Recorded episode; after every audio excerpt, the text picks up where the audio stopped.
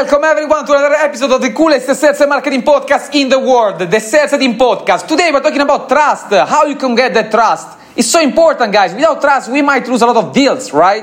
And there is one ingredient that you want to have in order to inspire sincerity and trust accordingly. This is something that you will never read in books. It's something that I experienced on my skin, something that I realized by making a lot of mistakes right? But before we get started, listen to our intro. How you can maximize your sales, optimize your costs, and reach the highest level of productivity.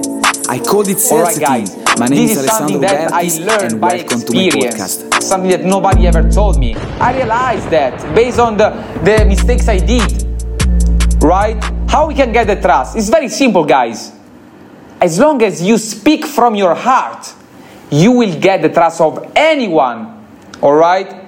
There is no definition of speaking from your heart. It's just something that comes out naturally from your heart. But there is one condition how you can speak from your heart.